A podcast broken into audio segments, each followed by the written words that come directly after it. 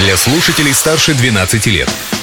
Колесо истории на «Спутник FM. Всем большой солнечный привет! Колесо истории сделало очередной оборот, и на календаре уже 2 июня. Я, Юлия Санвердина, предлагаю подробнее охарактеризовать эту дату и ее историю. Праздник дня!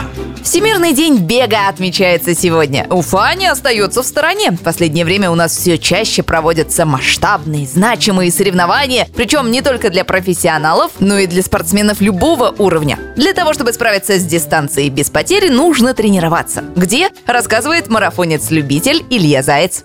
Уфа располагает достаточно большим количеством мест для пробежек. В первую очередь это две уфимские набережные. Набережная Всепайлова и Новая набережная. К сожалению, на обеих практически отсутствуют зеленые насаждения, которые могли бы укрыть бегунов от палящего солнца. Поэтому в жаркую погоду лучше бегать в уфимских парках. Это, конечно, в первую очередь парк лесоводов, парк Гафури, парк Победы, парк у президента отеля и парк нефтехимиков в Черниковке. Еще пара советов для тех, кто только начинает свой беговой путь. Чтобы избежать травм, всегда начинайте тренировку с разминки и выбирайте правильную обувь. Открытие дня. А еще 2 июня считается днем рождения космодрома Байконур. Именно в этот день, в 1955 году, были утверждены проекты этой космической гавани. Славная история космодрома хранит в себе множество фактов с подписью «Впервые в мировой истории». После распада СССР Байконур является собственностью Казахстана, но до 2050 года он арендован Россией.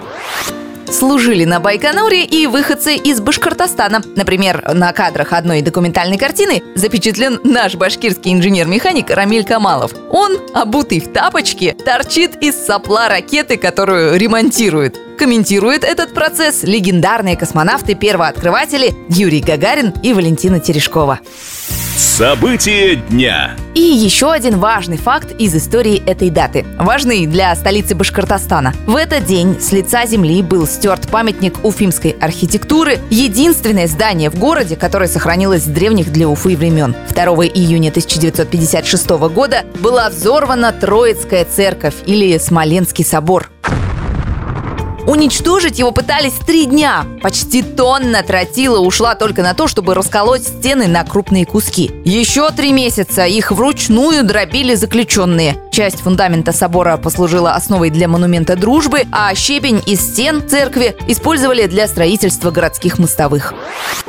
Немало легенд хранит в себе история Троицкой церкви. Говорят, здесь, в каземате собора, во время следствия находились Салават Юлаев и его отец. А в марте 1771 года храм и вовсе привел в ужас весь город. Собор гудел на всю округу. Звучало это, по воспоминаниям очевидцев, жутко. Чтобы разобраться, в чем дело, из Оренбурга вызвали архитектора. По его указанию сняли крест, перебрали купол. Но, несмотря на все это, звон продолжился. До октября 1774 года, когда город осадили войска Пугачева. Говорят, Троицкая церковь пыталась таким образом предупредить город о предстоящей войне. Мистика.